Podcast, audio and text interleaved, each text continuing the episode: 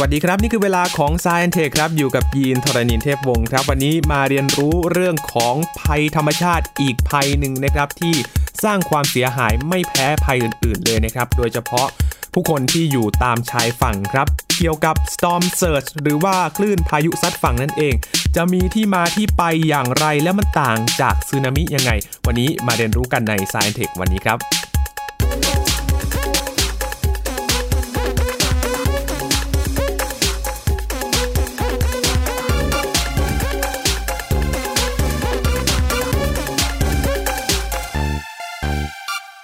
พูดถึงเรื่องของพายุก็คือภัยธรรมชาติอย่างหนึ่งนะครับที่ต้องระมัดระวังกัน แล้วก็ถ้ายิ่งมีกำลังแรงมากแค่ไหน ความเสียหายก็จะมากยิ่งขึ้น และพื้นที่ต่างๆที่ เกิดขึ้นบนโลกนี้ก็มีความอันตรายที่ต่างกันไปครับ อย่างประชาชนที่อยู่ตามชายฝั่งก็ต้องระมัดระวังภัยธรรมชาติอีกอย่างหนึ่งครับ ที่เกิดขึ้นจากพายุนี่แหละครับ นั่นก็คือ storm surge หรือว่าคลื่นพายุซัดฝั่งนั่นเองนะครับ วันนี้มาทำความรู้จักกับ storm surge กันให้มากขึ้นนะครับ เพื่อที่จะรับมือกับภัยธรรมชาติที่เกิดขึ้นบนโลกนี้ คุยกับอาจารย์บัญชาธนบุญสมบัติครับ สวัสดีครับอาจารย์ครับ สวัสดีครับยีนครับ สวัสดีครับท่านผู้ฟังครับ จริงๆ ช่วงนี้ที่เราอัดรายการกันอยู่ก็ยังไม่หมดช่วงฤดูของพายุนะครับอาจารย์ ครับ ก็ช่วงที่เราคุยกันอยู่ตอนนี้ก็เป็นเดือนพฤศจิกายนนะครับครับช่วงกลางๆนะครับ แต่ว่าถ้าดูตามสถิติของประเทศไทยนี่นะครับ โอกาสที่จะเกิดพายุหมุนเขตร้อน ไม่ว่าจะเป็นพายุไต้ฝุ่น พายุโซนร้อนนะหรือว่าแค่ depression เนี่ยนะครับที่จะเข้ามายังมีอยู่ แล้วก็ตั้งแต่เดือนพฤศจิกายนไปต้นไปนะครับ จนถึงประมาณสักต้นเดือนมกราคมนี่นะครับ ตัวพายุหมุนเขตร้อนถ้าเข้ามาเนี่ยก็มักจะเข้ามาทางฝั่งอ่าวไทย แล้วก็มักจะมีผลกระทบต่อทางภาคใต้ครับนะครับอาจจะภาคกลางด้วยนะครับ แต่ว่าภาคภาคใต้นี่ก็ก็จะเป็นหลักนิดหนึ่งทีนี้พอเข้าภาคใต้เนี่ยก็จะเข้าใจได้ไม่ยากเลยเพราะว่าถ้าเข้าภาคใต้เนี่ยภาคใต้นี่ก็เป็นพื้นที่ที่ติดทะเลครับโอกาสที่จะเกิดเรียกว่าภัยธรรมชาติอีกแบบหนึงที่ตามมา เป็นของแถมจากพายุหมุนเขตร้อนเนี่ยนะครับก็คือ storm surge อืมนะครับ เป็นของแถมที่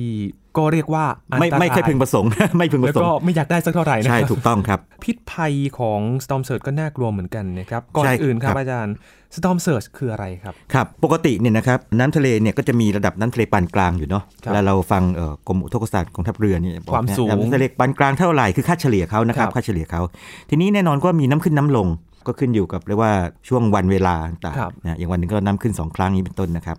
ทีนี้ถ้าเกิดสมมติว่านับตอนช่วงระดับทะเลปานกลางนะครับ บวกน้ำขึ้นมาสักนิดหนึ่งอะสักหนึ่งเมตรอะสูนะครับ อันนั้นคือค่าปกติของเขา ทีนี้ถ้าเกิดว่าพายุหมุนเขตร้อนเนี่ยนะครับเขาเข้าหาชายฝั่ง มันก็จะมีฝั่งที่ลมเนี่ยซัดเข้าหาชายฝั่งครับ ฝั่งที่ซัดออกเพราะมันหมุนไงนึกภาพไหมครับสมมติว่าสมมติว่ามันหมุนทวนเข็มนะครับมองจากอวกาศลงมานี่ครับหมุนทวนเข็มนะครับในในแถบบ้านเราเนี่ยฝั่งทางขวามือขวามือของพายุเนี่ยก็จะซัดเข้าหาฝั่งถูกไหมครับครับฝั่งทางซ้ายมือของพายุของตาพายุเนี่ยนะครับก็จะซัดออกอืมไอ้ฝั่งที่ซัดเข้าหาฝั่งนี่แหละครับเป็นฝั่งที่ทำให้ระดับน้ำสูงเพิ่มขึ้นอีกอืมจากที่ว่าสูงจากระดับที่มีน้ำขึ้นน้ำลงแล้วเนยนะครับยิ่งสูงขึ้นไปอีก อันนั้นอันที่หนึ่งอันที่สองคืออย่างนี้ครับพายุหมุนเขตร้อนเนี่ย ถ้าพูดภาษาอุตุนิยมวิทยาเนี่ยนะครับเขาเป็นระบบความกดอากาศต่ำครับบริเวณตาพายุใช่ไหมครับ ยิ่งต่ำมากเท่าไหร่พายุยิ่งรุนแรง ทีนี้ด้วยความกดอากาศต่ำเนี่ยนะครับก็แปลว่าผิวน้ำที่ตรงใต้ตาพายุเนี่ยถูกยกสูงขึ้นมาด้วยครับดังนั้นคำว่า storm surge เนยนะครับถ้าจะเอาความหมายเชิงวิชาการแท้ๆเนี่ยมันคือการที่ระดับน้ำทะเลเนี่ยนะครับบริเวณชายฝั่งเนี่ยสูงเพิ่มขึ้นจากระดับปกติ อืมระดับปกติคือเอาทะเลปานกลางบวกกับน้ำขึ้นหรือน้ำลงหักลบไปแล้วนะครับครับ ขึ้นมาเท่าไหร่ก็นับนั้นเป็น storm surge เช่นสมมติว่าระดับทะเลปานกลางสมมติว่าอยู่ที่ระดับศูนย์อะอ้างอิงนะนะครัครับบเอ่อมีน้ำขึ้น 1 เมตรอะโอเค สูงขึ้นมา 1 เมตร อันนี้ไม่นับเป็น storm surge แน่นอนเป็นเป็นน้ำขึ้นนะแต่ถ้าเกิดว่าพายุทำให้สูงขึ้นมาอีก 3 เมตร อันนี้คือ storm surge สูง 3 เมตรอืมนะครับแล้วก็ในเหนือตรงผิว 3 เมตรเนี่ยอาจจะมีคล้ายๆระลอกคลื่นนึกภาพไหมเวลาครับคลื่นมาเนี่ยมันอาจจะมีเป็นเป็นพริ้วๆระลิ้วแบบริ้วๆมาเนี่ยนะครับก็สูงขึ้นไปอีก อันนั้นก็เป็นความสูงส่วนเพิ่มครับซึ่งมักจะไม่ก็ถึงกับมากนักนะครับ เพราะฉะนั้นโดยโดยความหมายมันคือการที่ระดับน้ำทะเลเนี่ยสูงขึ้น ทีนี้ถ้าเป็นราชบัณฑิตยสถานเนี่ยนะครับท่านก็จะบัญญัติคำที่ค่อนข้างตรงไปตรงมากับความหมายนี้ท่านเรียกว่าน้ำขึ้นจากพายุ แต่ว่าคำนี้ไม่เคยได้ยินใช่ไหมครับยินไม่เคยได้ยินเลยครับอาคจารัรบย์คือศัพท์ราชบัณฑิตนี่บางคำก็ติดหูคนนะครับ แต่ว่าบางคำนี่ไม่เคยได้ยินจริงๆก็ไม่มีคุ้นเลยครับแต่ว่าถ้ายึดตามความหมายทางวิชาการเนี่ยต้องเรียกว่าใกล้เคียงมาก เพราะว่ามันคือความสูงของน้ำที่เพิ่มขึ้นจากพายุนั่นเอง แต่ว่าถ้าเป็นคนทั่วไปนะครับหรือว่าสื่อที่เราได้ยินกันบ่อยๆนะครับก็มักจะใช้เรียกว่าคลื่นพายุซัดฝั่งครับทำนองนั้น แต่ว่า ไอ้คำว่าคลื่นพายุซัดฝั่งเนี่ยมันจะให้ความหมายคล้ายๆ กับลมเนี่ยหอบมาอย่างเดียว มันจะไม่ได้ให้ความหมายส่วนที่ว่าความกดอากาศต่ำเนี่ยทำให้ระดับน้ำสูงขึ้นมาด้วย ดังนั้นเนี่ยเอาเข้าจริงแล้วนี่ storm surge นี่มันก็คือ น้ำขึ้นน้ำเพิ่มขึ้น ระดับน้ำเพิ่มขึ้นนะฮะจากความกดอากาศต่ำบวกกับอีกอันนึงคือที่เป็นลมพัดเข้ามาครับนะครับนั่นคือ storm surge ครับอืม ขอเรียก storm surge แล้วกันนะครับ มันจะได้ได้ครับอาจารย์ถูกต้องทางวิชาการไปเลยนะครับ ไม่ครับไม่ต้องไปเถียงกันภาษาไทยนะครับครับ วันนี้อาจารย์มีถึง 10 แง่มุมด้วยกันที่จะใช่เรียรู้ใช่อันนั้นคือแง่มุมที่หนึ่งกับก็ storm คือเป็นนิยามมันนะครับ ทีนี้คำถามคือพายุหมุนเขตร้อนระดับไหนเนาะที่ทำให้เกิด storm surge ได้ครับแน่นอนว่า common sense หรือว่าสามัญสำนึกเราบอกว่าก็ต้องมีความรุนแรงพอสมควรคำตอบคือตั้งแต่ประมาณสักความเร็วลมใกล้ศูนย์กลางเนี่ยประมาณสัก 100 กิโลเมตรต่อชั่วโมงขึ้นไป ซึ่งแปลว่ามันอยู่ในขอบเขตของพายุโซนร้อนครับเพราะพายุโซนร้อนนี่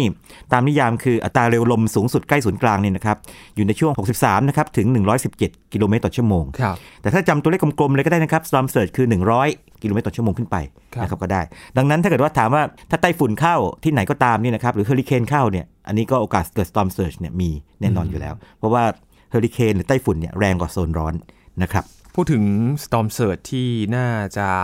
เพิ่งเกิดขึ้นได้ไม่นานนะครับ พายุปะบึกใช่ไหมครับอาจารย์ อันนั้นมีโอกาสเกิด storm surge ครับเกิดขึ้นอันนั้นเป็นโซนเป็นโซนร้อนนะครับ แต่ว่าต้องก็ต้องดูว่าปัจจัยหลายอย่างนะครับ ต้องดูปัจจัยหลายอย่างว่าตรงความเร็วนั่นส่วนหนึ่งครับนะครับ แล้วก็ต้องดูว่าอย่างนี้ด้วยลักษณะทางธรณีวิทยาของทะเล ถ้าสมมติว่ามันค่อนข้างลึก แล้วก็อ่าวเนี่ยกว้างแล้วไม่ได้อ่าวปิดนะครับ สิ่งที่เกิดขึ้นคือว่า แม้ว่าลมจะหอบเรียกว่าน้ำให้สูงขึ้น หรือว่าความกดอากาศทำให้น้ำสูงขึ้นก็ตามเนี่ยแต่น้ำมันระบายออกข้างๆ ได้ไงอ๋อนึกภาพไหมฮะแบบนี้ storm surge ก็จะเรียกว่าไม่รุนแรงครับมากเท่าไหร่ แต่ว่าแม้ว่าจะรุนแรงก็ไม่ไม่รุนแรงแบบที่ว่าถ้าเกิดเป็นเป็นอีกแบบหนึ่งคือ ถ้าเกิดว่าอ่าวค่อนข้างตื้นครับแล้วก็เป็นอ่าวปิด ลองคิดดูถึงอ่าวอ่าวที่ปิดนะฮะ คือว่าสมมติว่ามีแผ่นดินกั้นสองข้างครับแล้วลมหอบเข้ามาปั๊บน้ำไปไหนไม่ได้ไงอืมก็ถูกกัก แปลว่าน้ำจะถูกผลักเข้าไปในแผ่นดินลึกเลยโอ้นะครับ ซึ่งในทางปฏิบัติเนี่ยอาจจะเข้าไปได้หลายเป็นกิโลเมตรเลยก็มีครับนะครับ แล้วก็ตัว storm surge นี่มันมีความเรียกว่าพิเศษอย่างหนึ่งคืออย่างนี้ เนื่องจากว่ามันมากับพายุเนาะครับแล้วพายุหมุนเขตร้อนเนี่ยไม่ใช่ว่ามาแป๊บแล้วก็สักพักไปนะครับ พายุหมุนเขตร้อนนี่บางทีมันเคลื่อนที่ช้าไง แล้วบางครั้งมันแช่เลยนะครับแช่แปลว่าตาพายุเนี่ยอยู่คงที่อยู่ที่นานเดิมด้วยนะนานถ้านานก็แปลว่า ฝั่งที่ลมพัดซัดเข้าหาฝั่งเนี่ย ก็ยังซัดอยู่นึกภาพไหมเพราะว่าแม้ว่าตาพายุจะอยู่นิ่งๆณจุดนิ่งๆ แต่ว่าพายุยังหมุนอยู่ พายุหมุนอยู่ก็แปลว่าลมก็ต้องซัดเข้าไปอยู่ ก็แปลว่าน้ำก็ซัดเข้าไปอีกน้ำก็ซัดเข้าไปอีกนะฮะในกรณีแบบนี้เนี่ยก็จะสร้างความเสียหายได้ได้เยอะ เพราะว่าครับนอกจากจะอยู่นานแล้วก็กินพื้นที่กว้าง มันทำให้แบบพื้นที่ครอบคลุมไม่เยอะเลยนะครับซึ่งก็เคยเกิดในบางพื้นที่มาแล้วครับนะครับอย่างกรณีของบังคลาเทศนะครับ ในปี 1970 นี่นะครับ ตามสถิติบอกนี้เลยว่า storm surge เนี่ยนะครับ เนื่องจากว่าเป็นพื้นที่ราบลุ่มต่ำไง แล้วครับน้ำมันท่วมขังนานเนี่ยนะครับ ผู้คนเสียชีวิตโอ้โหยีนไม่น่าเชื่อเลยนะครับ3 0 0 0 0 0 คนสามแสนคนเหรอครับ3 0 0 0 0 0คนฟังฟังดูนี่ยิ่งยิ่งกว่าสงครามอีกนะครับนะครับก็แปลว่า storm surge นี่ไม่ใช่เรื่องให้เล่นไงอืมนะครับคือถ้าเกิดว่าทำให้คนเดือดร้อนยิงเดือดร้อนไม่กี่คนนี่ก็เป็นเรื่องที่ไม่ถูกต้องไม่ดีแล้วนะครับต้องเรียครักบไม่ดีแล้วอันที่3 0 0 0 0 0คนเสียเสียชีวิตไปเนี่ยนะครับก็ถือว่าเป็นเรื่องใหญ่มากนะครับ ก็อันนั้นเป็นภาพความรุนแรงของเขานะครับ ดังนั้นจึงเป็นเรื่องที่ต้องชวนมาทำความรู้จักกันนะครับ นอกจากเรื่องของความรุนแรงของพายุที่เกิดขึ้นนะครับ เรื่องของลักษณะทางกายภาพทางภูมิศาสตร์ ก็เป็นปัจจัยหนึ่ง เกี่ยวข้องใช่เมื่อกี้ที่เล่าให้ฟังนะครับ ถ้าเกิดว่าอ่าวมันเป็นอ่าวปิดนะครับ แล้วก็มันตื้นๆเนี่ยนะครับครับไอตัวน้ำก็ระบายไปไม่ได้นะครัครับบทีนี้คำถามคือว่าเอ๊ะพื้นที่ที่จะโดน storm surge เนี่ยกว้างแค่ไหนครับจินลองลองนึกนี้ฮะ พายุหมุนเขตร้อนเนี่ยมันหมุนเนาะมีตาพายุตรงกลาง ฝั่งหนึ่งซัดแขนข้างหนึ่งเรียกว่าแขนพายุแล้วกันนะครับซัดเข้าหาฝั่ง แขนอีกข้างหนึ่งซัดออกอืมนะครับดังนั้นพื้นที่ที่จะรับผลกระทบจาก storm surge มากเป็นพิเศษเนี่ยนะครับหรือว่าเต็มๆเนี่ยก็คือฝั่งที่แขนของพายุซัดเข้าหานะครับทีนี้พายุหมุนเขตร้อนนี่โอ้โห บางที เส้นผ่าศูนย์กลางเขานะครับหลายร้อยกิโลเมตรก็มีครับรัศมีหรือว่าถ้านับเป็นรัศมีคือแขนข้างเดียวเนี่ยนะครับอาจจะใหญ่ได้ถึงวัน300 กิโลเมตรก็มี แปลว่าตลอดแนวชายหาดประมาณ 300 กิโลเมตรเนี่ยนะครับก็โดนได้รับผลกระทบเลยก็โดนผลกระทบได้นะครับแล้วก็ถ้าความเร็วลมสูงนะครับแบบที่ลมแรงนะครับ น้ำก็เข้าไปได้ไกลครับในในชายฝั่งนะครับ แล้วก็ตัวยอดคลื่นนี่ก็จะสูงด้วยนะครับหมายถึงว่าลมพัดอยู่เนี่ยนะครับ แล้วก็ระยะเวลาที่มันแช่อยู่ก็เกี่ยวข้อง ถ้าแช่อยู่นานนะครับ ก็ยิ่งต่อเนื่อง แล้วความกว้างพื้นที่ที่โดนลมพัดโดยไม่มีสิ่งกีดขวางครับคืองี้ครับถ้าเกิดว่าเป็นที่โล่งๆเนี่ยก็เต็มที่เลยพายุก็ซัดเต็มที่ครับแต่ถ้าแบบมีภูเขามีกั้นอะไรกั้นอยู่นี่นะครับมันก็ช่วยบรรเทาได้ส่วนหนึ่งนะครับครับอาจารย์ครับอย่างพื้นที่ที่เกิดก็คือสามารถเกิดได้ทั่วโลกเลยไหมครับอาจารย์ที่มีอ่าพายุต้องเรียกว่าอย่างนี้ ถ้าพายุหมุนเขตร้อนไปที่ไหน แล้วก็ไปซัดชายฝั่งที่ไหนนะครับแล้วก็ตามเงื่อนไขคือตั้งแต่พายุโซนร้อนขึ้นไปเนี่ย ก็เกิดขึ้นได้นะครับทีนี้อย่างที่เรียนให้ทราบคือถ้าความรุนแรงเนี่ยขึ้นอยู่กับลักษณะทางธรณีวิทยาด้วยครับอย่างทางบ้านเราก็จะมีบางพื้นที่เนี่ยเดี๋ยวจะพูดต่อไปทีหลังนะครับ ว่าบริเวณไหนที่เสี่ยงมากเป็นพิเศษ มีแนวโน้มรุนแรงเป็นพิเศษนะครับครับ มีพื้นที่ที่ต้องเฝ้าระวังเลยใช่ไหมครับอาจารย์ มีครับก็จริง ๆ แล้วอย่างบ้านเรานี่นะครับเคยเกิด storm surge ไปอย่างน้อยนะครับ จริง ๆ อย่างน้อย 3 ครั้งนะครับเท่าที่ผมเก็บสถิติได้ครับนะครับหรือเก็บข้อมูลได้เนี่ยแต่ว่าถ้าเราไปดูข้อมูลจากประกาศกรมอุตุนิยมวิทยานะครับฉบับพิเศษเรื่องข้อเท็จจริงเรื่องการเกิด storm surge เนี่ยก็จะระบุไว้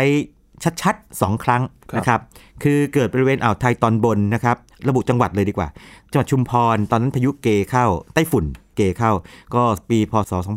2532ครับกับอันหนึงคือจังหวัดประจวบคีรีขันธ์นะฮะเขียนว่าทางภาคใต้นะครับตอนบนกันเลยอะพายุเลนดานะครับเข้าก็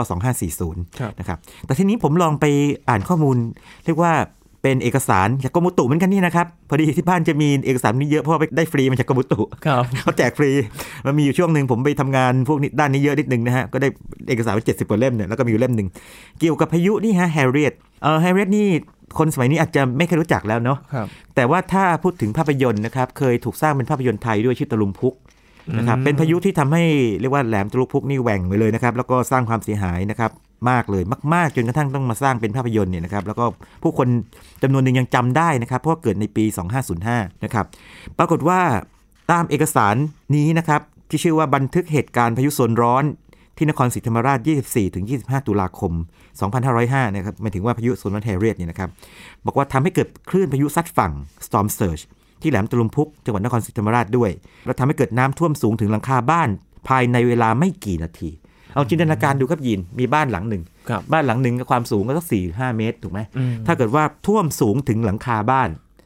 โอ้ก็แปลว่าความสูงของคลื่นก็ประมาณนั่นแหละนะครับอย่างต่ำก็4ี่ห้าเมตร และในเวลาไม่กี่นาที ไม่กี่นาทีด้วยใช่ อันนี้ชัดเจนมากอยู่ในคำนำหนังสือเลยนะครับครับแล้วก็เดี๋ยวลองอ่านให้ฟังนิดหนึ่งนะฮะ เหตุการณ์เกิดขึ้นในตอนกลางคืนวันที่ 25 ตุลาคม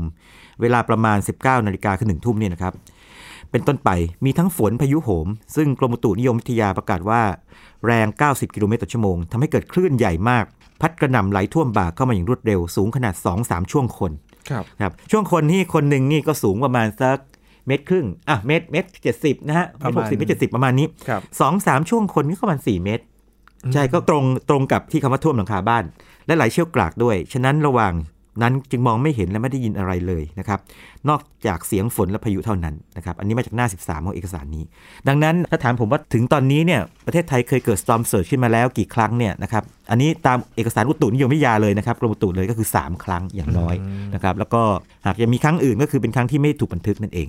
นะครับครับทีนี้ครับมีคำถามที่อยากจะถามอาจารย์ก็คือว่าความแตกต่าง ของภัยธรรมชาติที่เกิดขึ้นจากคลื่นเหมือนกันนะครับอาจารย์ครับสตอมเซิร์ชกับซึสึนามิใช่ใช่เพราะว่าต่างก็เป็นคลื่นทะเลครับใช่ไหมฮะขึ้นทะเล ก่อนอื่นเลย storm surge ก่อน storm surge นี่ชัดเจนว่าเกิดจากปัจจัยทางลมฟ้าอากาศฝนฟ้าอากาศพายุหมุนเขตร้อนตั้งแต่โซนร้อนขึ้นไป ผลกระทบขนาดไหน ขนาดโดยประมาณก็เท่ากับแขนพายุ ฝั่งที่ซัดเข้าหา ชายฝั่งครับนะครับจริงๆสองฝั่งก็พอๆกันเลยนะครับ แต่ว่าเท่าแขนพายุแล้วกันนะครับ แล้วก็น้ำที่เพิ่มขึ้นเนี่ยมีทั้งเพิ่มขึ้นอย่างต่อเนื่อง คือค่อยๆ สูงขึ้นมาจากความกดอากาศ แล้วก็คลื่นที่ซัดเข้าหาฝั่งอย่างรุนแรง ตอนที่ลมมันแรงๆปะทะฝั่ง ทีนี้กรณี storm surge เนี่ยจะเห็นว่าพายุหมุนเขตร้อนที่เรียนให้ทราบคืออย่างนี้ เขาไม่ได้มาปุ๊บแล้วก็ไปเลย เขาแช่อยู่ หรือบางทีเขาเคลื่อนที่ช้าๆนะแต่ว่าไม่ว่าจะแช่อยู่หรือเคลื่อนที่ช้าๆเนี่ยนะฮะแขนก็ยังฟาดอยู่ครับก็แปลว่าน้ำมันสามารถท่วมขังได้นาน คงตัวอยู่นาน อาจจะนานหลายวันด้วยนะครับนะครับเพราะกว่าพายุจะผ่านไปไงครับนะครับอันนั้นก็เป็นเรื่องของ storm surge ทีนี้สึนามิสึนามินี่คนไทยนี่ก็จะรู้จักกันดีแล้วตอนนี้นะครับคือพูดปั๊บนี่จะรู้รู้จักเลยเพราะว่าเมื่อวันที่ 26 ธันวาคม 2547 เนี่ยเกิดสึนามิที่อันดามันนะครับก็เกิดจากปัจจัยทางธรณีวิทยา เช่น แผ่นดินไหว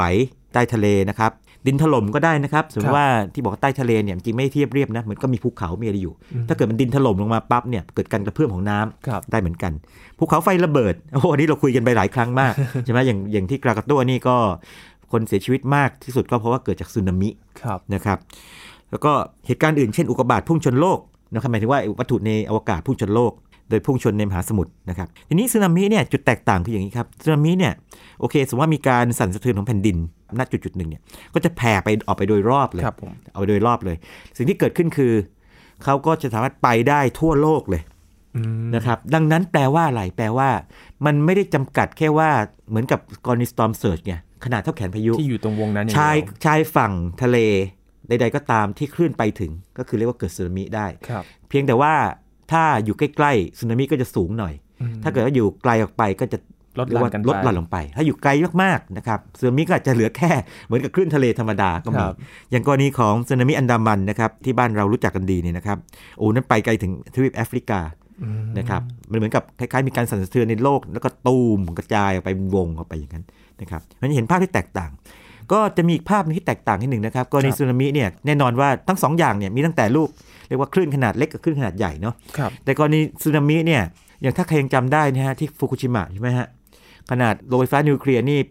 ป้องกันด้วยเรียกว่ากำแพงกั้นคลื่นเนี่ยสูงต้อง 10 เมตรนะได้จำตัวเลขกันได้นะครับ แต่สึนามิสูงกว่าอืมนะครับเพราะว่าแผ่นดินไหวมันใหญ่มากเนี่ยครับขนาดมันใหญ่มาก เพราะฉะนั้นกรณีเนี้ยสึนามิเนี่ยถ้าเกิดมาจากแผ่นดินไหวขนาดที่มันใหญ่มากๆประเภทประมาณระดับ 9 อย่างเงี้ยนะฮะโอ้โหความสูงนี่เป็น 10 เมตรเนี่ยซึ่งโอกาสที่ storm surge จะสูงเป็น 10 เมตรนี่ มีได้ แต่ว่า โอ้โห พายุนี่ต้องเป็นพวก major hurricane เอายิ่งกว่า major hurricane ซุปเปอร์ไต้ฝุ่นอะไรแบบเนี้ยนะครับ แล้วก็แรงมาก ๆ เลยถึงจะเป็นแบบนั้น โอกาสเกิดยากนิดหนึ่งเมื่อเทียบกับแผ่นดินไหวขนาดใหญ่แบบนั้นครับแต่ว่าทั้งสองอย่างนี้ก็สร้างความเสียหายได้ได้ไม่แพ้กันครับก็คือข้อแตกต่างก็คือจุดกำเนิดของมัน จุดกำเนิดนะครับ แล้วก็พื้นที่ที่กระทบครับ storm surge ก็จะกระทบเฉพาะแขนของพายุใช่ไหมครับ แต่ครับสึนามินี่กระทบทั่วโลกได้ ที่ไหนที่มีชายฝั่งเนี่ยขึ้นไปถึงก็นะครับก็ครัจะบเกิดสึนามิขึ้นสึนามิได้ทั้งนั้นนะครับครับ อาจารย์ครับแล้วอย่าง storm surge ที่เกิดขึ้นในแต่ละครั้งนี้เขามีการศึกษาและนำไปบันทึกยังไงบ้างโอ้ครับแน่นอนเลยครับเออเรื่องนี้เป็นเรื่องสำคัญนะครับ เพราะว่ามันส่งผลเสียหายได้ครับได้มากนะครับ ถ้าเป็นเอ่อในประเทศที่เรียกว่ามีการพัฒนาเรื่องนี้มาก ๆแล้วนี่นะครับอย่างสหรัฐอเมริกาเนี่ยนะครับเขามีเรียกว่า ศูนย์แห่งชาติเพื่อการพยากรณ์ด้านสิ่งแวดล้อมนะครับ National Centers for Environment Prediction นะครับ เป็นส่วนหนึ่งของ National Weather Services นะครับของอเมริกา เขาใช้โปรแกรมคอมพิวเตอร์ครับยินครับเขาจำลองไง โปรแกรมนี้เรียกว่า SLOSH นะครับ Sea Lake and Overland Search from Hurricanes ก็คือว่าดูว่าพายุเฮอริเคนเนี่ยนะครับ มันสามารถทำให้เกิด Search คือการที่ไอ้คลื่นเนี่ยเนี่ย ซัดเข้าซัฝั่ดงเข้ามาเนี่ยนะครับตามพวกแผ่นเข้ามาลึกในแผ่นดิน หรือตามทะเลทะเลสาบเนี่ยสูงแค่ไหน เขาก็จะคำนวณปัจจัยต่างๆ ความเร็วลมต่างๆ ลักษณะภูมิประเทศ แล้วก็ประเมินว่าใช้การจำลองด้วยคอมพิวเตอร์นะครับจำลองว่าน้ำเนี่ยนะครับสูงแค่ไหน เข้าไปลึกแค่ไหนอย่างนี้เป็นต้นครับแล้วก็แน่นอนว่าถ้าเกิดว่ามันเป็นจำลองแบบนี้นะครับ ถ้าพายุแช่อยู่นานเนี่ยก็สามารถประเมินได้อยู่กี่วันกี่อะไรก็ตามก่อนน้ำจะลดอย่างนี้เป็นอย่างนี้ด้วย อันนั้นก็ในประเทศที่เรียกว่าพัฒนาแล้วมาก ๆ ทางอุตุนิยมวิทยาเนี่ยก็ทำแบบนั้น นะครับเป็นเรื่องปกตินะครับครับอันนี้คือในต่างประเทศต่างประเทศครับบ้านเรานี่ก็ไม่ใช่ว่าไม่ทำนะครับทำเหมือนกันนะครับ เพราะว่าพอมีคนพูดถึงเรื่องนี้นะครับจริงๆก็แต่ปกติเราจะไม่ค่อยพูดถึงเรื่องนี้เนาะจนกว่าจะเกิดเหตุใช่ไหมครับ มีครับมีมีก็ทีมวิจัยนะครับจากบัณฑิตวิทยาลัยนะครับ ร่วมด้านพลังงานและสิ่งแวดล้อมนะครับเขาก็ลองจำลองนะครับการเกิด storm surge ในอ่าวไทย ทีนี้สิ่งที่เขาทำก็คือ คือมีความกลัวแบบนี้ไงยิน ภาคใต้เนี่ยก็ศึกษากันอยู่แล้วเพราะว่า พอรู้ว่าโอกาสที่พายุหมุนเขตร้อนจะเข้ามาได้ครับนะครับเพราะว่าพายุไต้ฝุ่นเคยเข้าโซนร้อนก็มาแล้วนะครับ แต่ว่าอ่าวไทยเนี่ยนะครับลูกตัวกอไก่เนี่ยแถวสมุทรสงคราม สาครสมุทรปราการ แล้วก็เลื่อยขึ้นลึกขึ้นมาก็คือกรุงเทพเพราะกรุงเทพติดทะเลถูกไหมครับบางขุนเทียนนะครับอืมเป็นพื้นที่ที่มีผู้คนอาศัยอยู่หนาแน่นมากครับถูกไหมครับอย่างสมุทรปราการนี่ก็โอ้โหเขตอุตสาหกรรมเต็มๆเลยอืมนะครับ แล้วถ้าเกิดว่าเกิดอะไรขึ้นมาเนี่ยมันก็เดือดร้อนกันเยอะมาก ก็มีการจำลองสถานการณ์ขึ้นมาอืมนะครับลองลองไปค้นกันดูได้นะครับโดยที่สมมติว่าอะโอเค ความรุนแรงเท่ากับพายุไต้ฝุ่นลูกหนึ่งนะครับเข้ามาน้ำจะลึกเข้ามาเท่าไหร่นะครับก็มีการประเมินเหมือนกัน อันนี้ผมไม่ลงในรายละเอียดแล้วกันเพราะว่าเดี๋ยวพูดไปเดี๋ยวจะตกใจนะว่าเอ๊ะจะเกิดเหตุการณ์แบบนี้ แต่ก็ประเมินว่าในเขตถ้าเป็นกรุงเทพหรือว่าแถวทางติดชายฝั่งเนี่ยพื้นที่ไหนเนี่ยน้ำจะสูงเท่าไหร่อะไรแบบนี้ก็จะมีตัวเลขพวกนี้อยู่อืมนะครับอย่างไรก็ดีนี่ เนื่องจากว่าพายุหมุนเขตร้อนเนี่ยเราจะเห็นว่ากรมอุตุนี่จะแม่นมากเลย เพราะว่ามันเป็นพายุขนาดใหญ่มากเนาะครับแล้วมันมักจะเคลื่อนที่ไม่ใช่มักจะเคลื่อนที่มันต้องมาจากทะเลก่อน แล้วมันก็จะผ่านบริเวณต่างๆ มาเขาจะรู้ล่วงหน้าได้ครับ หลายวันรู้ล่วงหน้าหลายวันเลยครับคคือจากการศึกษาก็คาดการไว้ถึงผลกระทบด้วย ใช่ใช่ทีนี้พอมันเกิดขึ้นเราจะป้องกันอะไรได้ไหมครับอาจารย์โอ้น่าสนใจมากคืออย่างนี้ในต่างประเทศนี่จะขอยกตัวอย่างทั้งสองที่นะครับที่อังกฤษกับเนเธอร์แลนด์นะครับอังกฤษนี่ผมเคยไปดูด้วยนะครับครับ ตอนนั้นเคยไปอังกฤษครั้งหนึ่งแล้วก็มีโอกาสได้แบบช่วงว่างเนี่ยก็ไปเที่ยวดู ตอนนั้นยังทึ่งเลยแล้วก็ไม่รู้ด้วยว่าเขาสร้างไว้กั้น storm surge นะครับคิดว่าเขากั้นกั้นน้ำแบบเพื่อไม่ให้เกิดน้ำท่วมเฉยๆอืมเป็นเขื่อนที่มหัศจรรย์มากนะครับคืออย่างนี้แม่น้ำเทมส์นะครับของอังกฤษครับเนี่ยนะครับปรากฏว่าอย่างนี้ช่วงที่มันกว้างประมาณสักครึ่งกิโลเมตรเนี่ยนะครับเขาทำเป็นคล้ายๆกับสเตชันหรือว่าเป็น จุดๆนะฮะแต่แต่ละตำแหน่งเนี่ยเป็นตำแหน่งแล้วกันนะครับตำแหน่งเนี่ยมีอุปกรณ์ที่แบบนี้ยีลองจินตนาการนี้นะครับมันมีอุปกรณ์ซึ่งมันจะควบคุมกลไกซึ่งคล้าย ๆ กับว่าถ้าเราต้องการกั้นน้ำแล้วก็หมุนเอากลไกขึ้นมา ให้ไอตัวที่กั้นเนี่ยมาตั้งฉากกับน้ำครับนึกภาพไหมน้ำก็จะไปไม่ได้ ขึ้นมากั้นหมดเลยนะครับก็เหมือนเป็นเขื่อนเลยนะครับอืมแต่ถ้าต้องการให้น้ำระบายออกไปเนี่ยก็จับไอ้แผงกั้นเนี่ยวางในแนวนอนหมุนไปในแนวนอนโอ้อ่านึกออกไหมเพราะมันก็จะกั้นได้ไงครับอ่านะฮะ ลองทำมือก็ได้นะครับสมมติว่าเอาทำมือในแนวตั้งนะฮะถ้ามือในแนวแนวดิ่งเนี่ยแนวตั้งเนี่ยมันก็จะกั้นน้ำครับแต่ถ้าวางมือในแนวนอนเนี่ยมันก็จะปล่อยให้น้ำไหลผ่านไปอ่าตัวนี้ก็หมุนได้นะครับน่าสนใจมากเขาเรียก GLC Thames Barrier ครับตอนไปดูนี่ก็ประทับใจมากนะครับดูทันสมัยนะขนาดผมไปดูเมื่อหลายสิบปีก่อนนี่สวยงามนะครับอันนี้ก็แบบอังกฤษอืมนะครับคือแบบนี้เลย ทีนี้ถ้าไปประเทศที่จัดการเรื่องน้ำ ได้ดีมากๆเลย โดยเฉพาะเป็นประเทศที่อยู่ต่ำกว่าระดับน้ำยีนนึกภาพออกไหมอ๋อในยุโรปมันต้องป้องกันอยู่แล้ว ใช่ครับเนเธอร์แลนด์ เนเธอร์แลนด์ครับนี่อยู่ต่ำกว่าน้ำใครๆก็รู้เนอะครับใช่ไหมฮะเขาก็มีระบบป้องกันน้ำหลายแบบ แบบหนึ่งเนี่ยนะครับเขาเรียกว่า m e s l a n d Barrier นะครับ หรือเครื่องกั้นน้ำ m e s l a n d อุนน่าสนใจคืออย่างนี้ครับยิน แม่น้ำกว้าง 360 เมตรนี่นะครับ บนพื้นดินเนี่ยเขาสร้างเป็นประตูโค้ง 2 ประตู ดูนะครับ ประตูโค้งเนี่ย ปกติเนี่ย ถ้าสภาพไม่ใช้งานเนี่ย จะถูก เก็บอยู่บนพื้นดินอืมนะครับ แต่ว่าอยู่ใกล้ๆพื้นนี่แหละครับแต่พอจะใช้งานนี่นะครับ ก็จะมีการสูบน้ำเข้ามา ให้ประตูนี่มันลอยขึ้นมานิดหนึ่งอืมพอพอมันเท่ากับระดับน้ำในในแม่น้ำใช่ไหมครับปั๊บเนี่ยกลไกก็จะบังคับให้มันเหวี่ยงเหวี่ยงโค้งเข้ามาครับมาเจอกันมาปิดแม่น้ำอืมเหมือนเป็นประตูสองบานโค้งๆแบบปิดเข้ามาชนกันครับนะครับก็กั้นแม่น้ำอย่างนั้นนะครับอืมกั้นไม่ให้น้ำไหล ทีนี้พอจะไม่ใช้งานก็เปิดประตูใหม่ นะครับแล้วก็สูบน้ำออกประตูก็จะลดลงมาที่ระดับพื้นดินอีกครับไฮเทคมากครับอันนี้อืมไฮเทคมากนะครับ ผมยังไม่เคยเห็นของจริงนะ แต่ว่าแบบดูจากภาพถ่ายทางอากาศ แล้วก็ดูจากฟังอยู่กลไกนี่โอ้โหสุดยอดมากเป็นสุดยอดวิศวกรรมเลย อันนี้ก็ใช้เวลาสร้างมัน 8 ปีครับนะครับเมื่อกี้นี้เครื่องกั้นแม่น้ำเทมส์นะครับหรือ GLC Thames Barrier เนี่ยก็ใช้เวลาสร้างเนี่ยประมาณเดียวกันนะครับแหล่งข้อมูลบางแหล่งนะที่ผมมีอยู่เนี่ยเขาบอก 8 ปีนะที่ผมมาจากหนังสือนะแต่ว่าถ้าเป็นดูวิกิพีเดียเนี่ยเขาบอก 11 ปี แต่ก็คงประมาณนี้ประมาณ 10 ปีครับนะครับแล้วก็ลงทุนกันไปเรียกว่าเป็นหลักหลายร้อยอย่างกรณีของที่เนเธอร์แลนด์เนี่ย 450 ล้านยูโรโอ้เอาเรื่องเหมือนกัน แต่ก็สูงมันก็ต้องครับคุ้มในแง่ที่ว่ามันช่วยปกป้องภัยธรรมชีวิตและทรัพย์สินชาติภัยธรรมชาติต่างครับๆนะครับยินเห็นอย่างที่เนเธอร์แลนด์เนี่ยลักษณะมันจะเหมือนพัดพับไหมครับอาจารย์ ประมาณนั้น คล้ายๆ อย่างนั้นเนอะเออใช่เป็นโค้งสองอันเนี่ยดูแล้วมันการคิดทางเชิงวิศวกรรมนี่ก็น่าทึ่งมากเลยนะครับครับนะเราคงไม่คิดถึงประตูปิดเปิดน้ำที่มันแบบเป็นคล้ายๆเป็นแขนกลสองแขนเหวี่ยงขึ้นเก็บบนพื้นดินครับแล้วก็ต้องการใช้ก็เปิดน้ำเข้ามาให้มันลอย แล้วก็เหวี่ยงเข้าไปปิดปิดกั้นน้ำอะไรอย่างนี้เป็นต้นนะครับอืมอันนั้นครัก็บเป็นสุดยอดวิศวกรรมทีนี้เมืองเมืองไทยนี่ก่อนหน้านี้ตอนที่กลัว storm surge กันเนี่ยนะครับโดยเฉพาะตรงอ่าวไทยลูกตัวกอไก่ ซึ่งจะกว้างประมาณสัก 100 เมตรเนี่ยนะครับแล้วถึงเกาะอ่าวไทยเนาะ ตรงบริเวณที่อย่างที่เรียนให้ทราบคือสมุทรสงคราม สมุทรสาครและสมุทรปราการและเป็นปากแม่น้ำด้วยใช่นะครับใช่อาจารย์จากฝั่งทางเพชรบุรีมาถึงอีกทางฝั่งชนบุรีนี่นะฮะมันประมาณ 100 กิโลเมตร ก็มีบางท่านก็เสนอบอกว่าให้สร้างเขื่อนป้องกันไปเลยเผื่อเกิดมี storm surge เข้ามาจะได้กั้นได้ อันนี้ก็ต้องฝากพิจารณาเพราะว่าก็ต้องดูว่าโอกาสการเกิดครับ storm surge มีเท่าไหร่ แล้วถ้าเกิดมีพายุเข้ามาเนี่ยจะเกิดน้ำหนุนเข้ามาเท่าไหร่ แล้วก็ถ้าสร้างจริงเนี่ยผลกระทบทางสิ่งแวดล้อม จะเป็นยังไงอืมนะครับต่างๆนี่มากมายเลยครับนะครับเป็นเป็นเรื่องที่ต้องคิดคิดหลายมิติไม่ใช่แค่คิดว่าต้องการป้องกัน storm surge หรือว่าสร้างแล้วกันได้จริงไหมด้วยในอีกเรื่องหนึ่งโอ้นะครับเพราะฉะนั้นอันนี้ก็เป็นประเด็นที่คิดว่าถ้าเรารู้จัก storm surge แล้วก็รู้จักวิธีการรับมือ แล้วก็ดูบทเรียนจากต่างประเทศมาเนี่ยนะครับการคิดก็จะรอบคอบขึ้นนะครับอืมนี่คือเรื่องราวของ Storm Surge นะครับทั้ง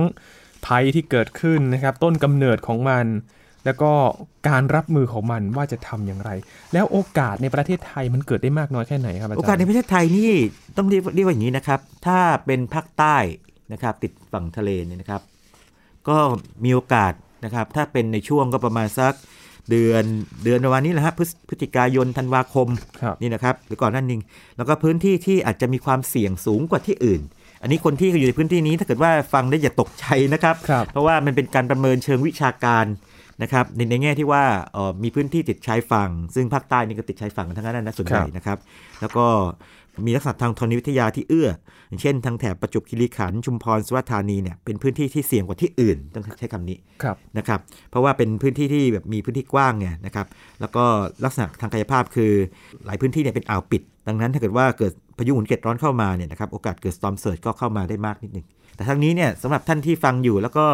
อาศัยอยู่บริเวณนั้น หรือมีญาติ นะครับมิตรอาศัยอยู่แถวนั้นเนี่ยก็อย่าตกใจไปนะครับว่าเดี๋ยวจะมารายการนี้มาขู่แบบไม่ใช่นะครับ อันนี้ทุกที่จริงๆก็มันมันก็บอกว่าหลายพื้นที่มีโอกาสเกิดแผ่นดินไหวอะไรอย่างเงี้ยนะฮะครับก็ไม่ใช่ว่าพูดปั๊บจะไหวอะไรเป็นต้นก็บอกว่าที่ไหนมีโอกาสเสี่ยงมากกว่าที่อื่นแค่นั้นเองครับทีนี้การรับมือนี่คร่าวๆคืออย่างนี้ครับคือในต่างประเทศพบว่าวิธีการรับมือที่ ที่ดีที่สุดเท่าที่มีมีอยู่ก็คือว่ามุ่งเน้นที่การอพยพผู้คนจากบริเวณที่ได้ผลกระทบอืมนะครับเพราะการที่สร้างพวกเอ่อลักษณะทางวิศวกรรมต่าง ๆ ไปกั้นเนี่ยมันจะกั้นได้พื้นที่แคบๆไงแต่อย่าลืมว่า storm surge นี่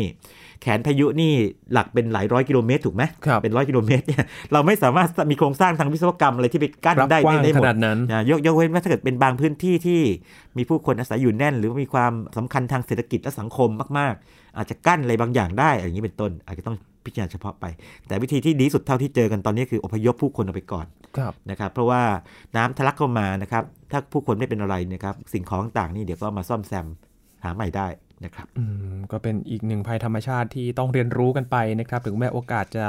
น้อยแต่ว่าถ้าเราเรียนรู้เราก็จะรับมือได้อย่างทันท่วงทีใช่ครับนะควรอาจาย์ควรจะเรียนรู้อย่างถูกต้องด้วยนะครับ ต้องสร้างความตระหนักครับนะครับ แต่ว่าแล้วก็ไม่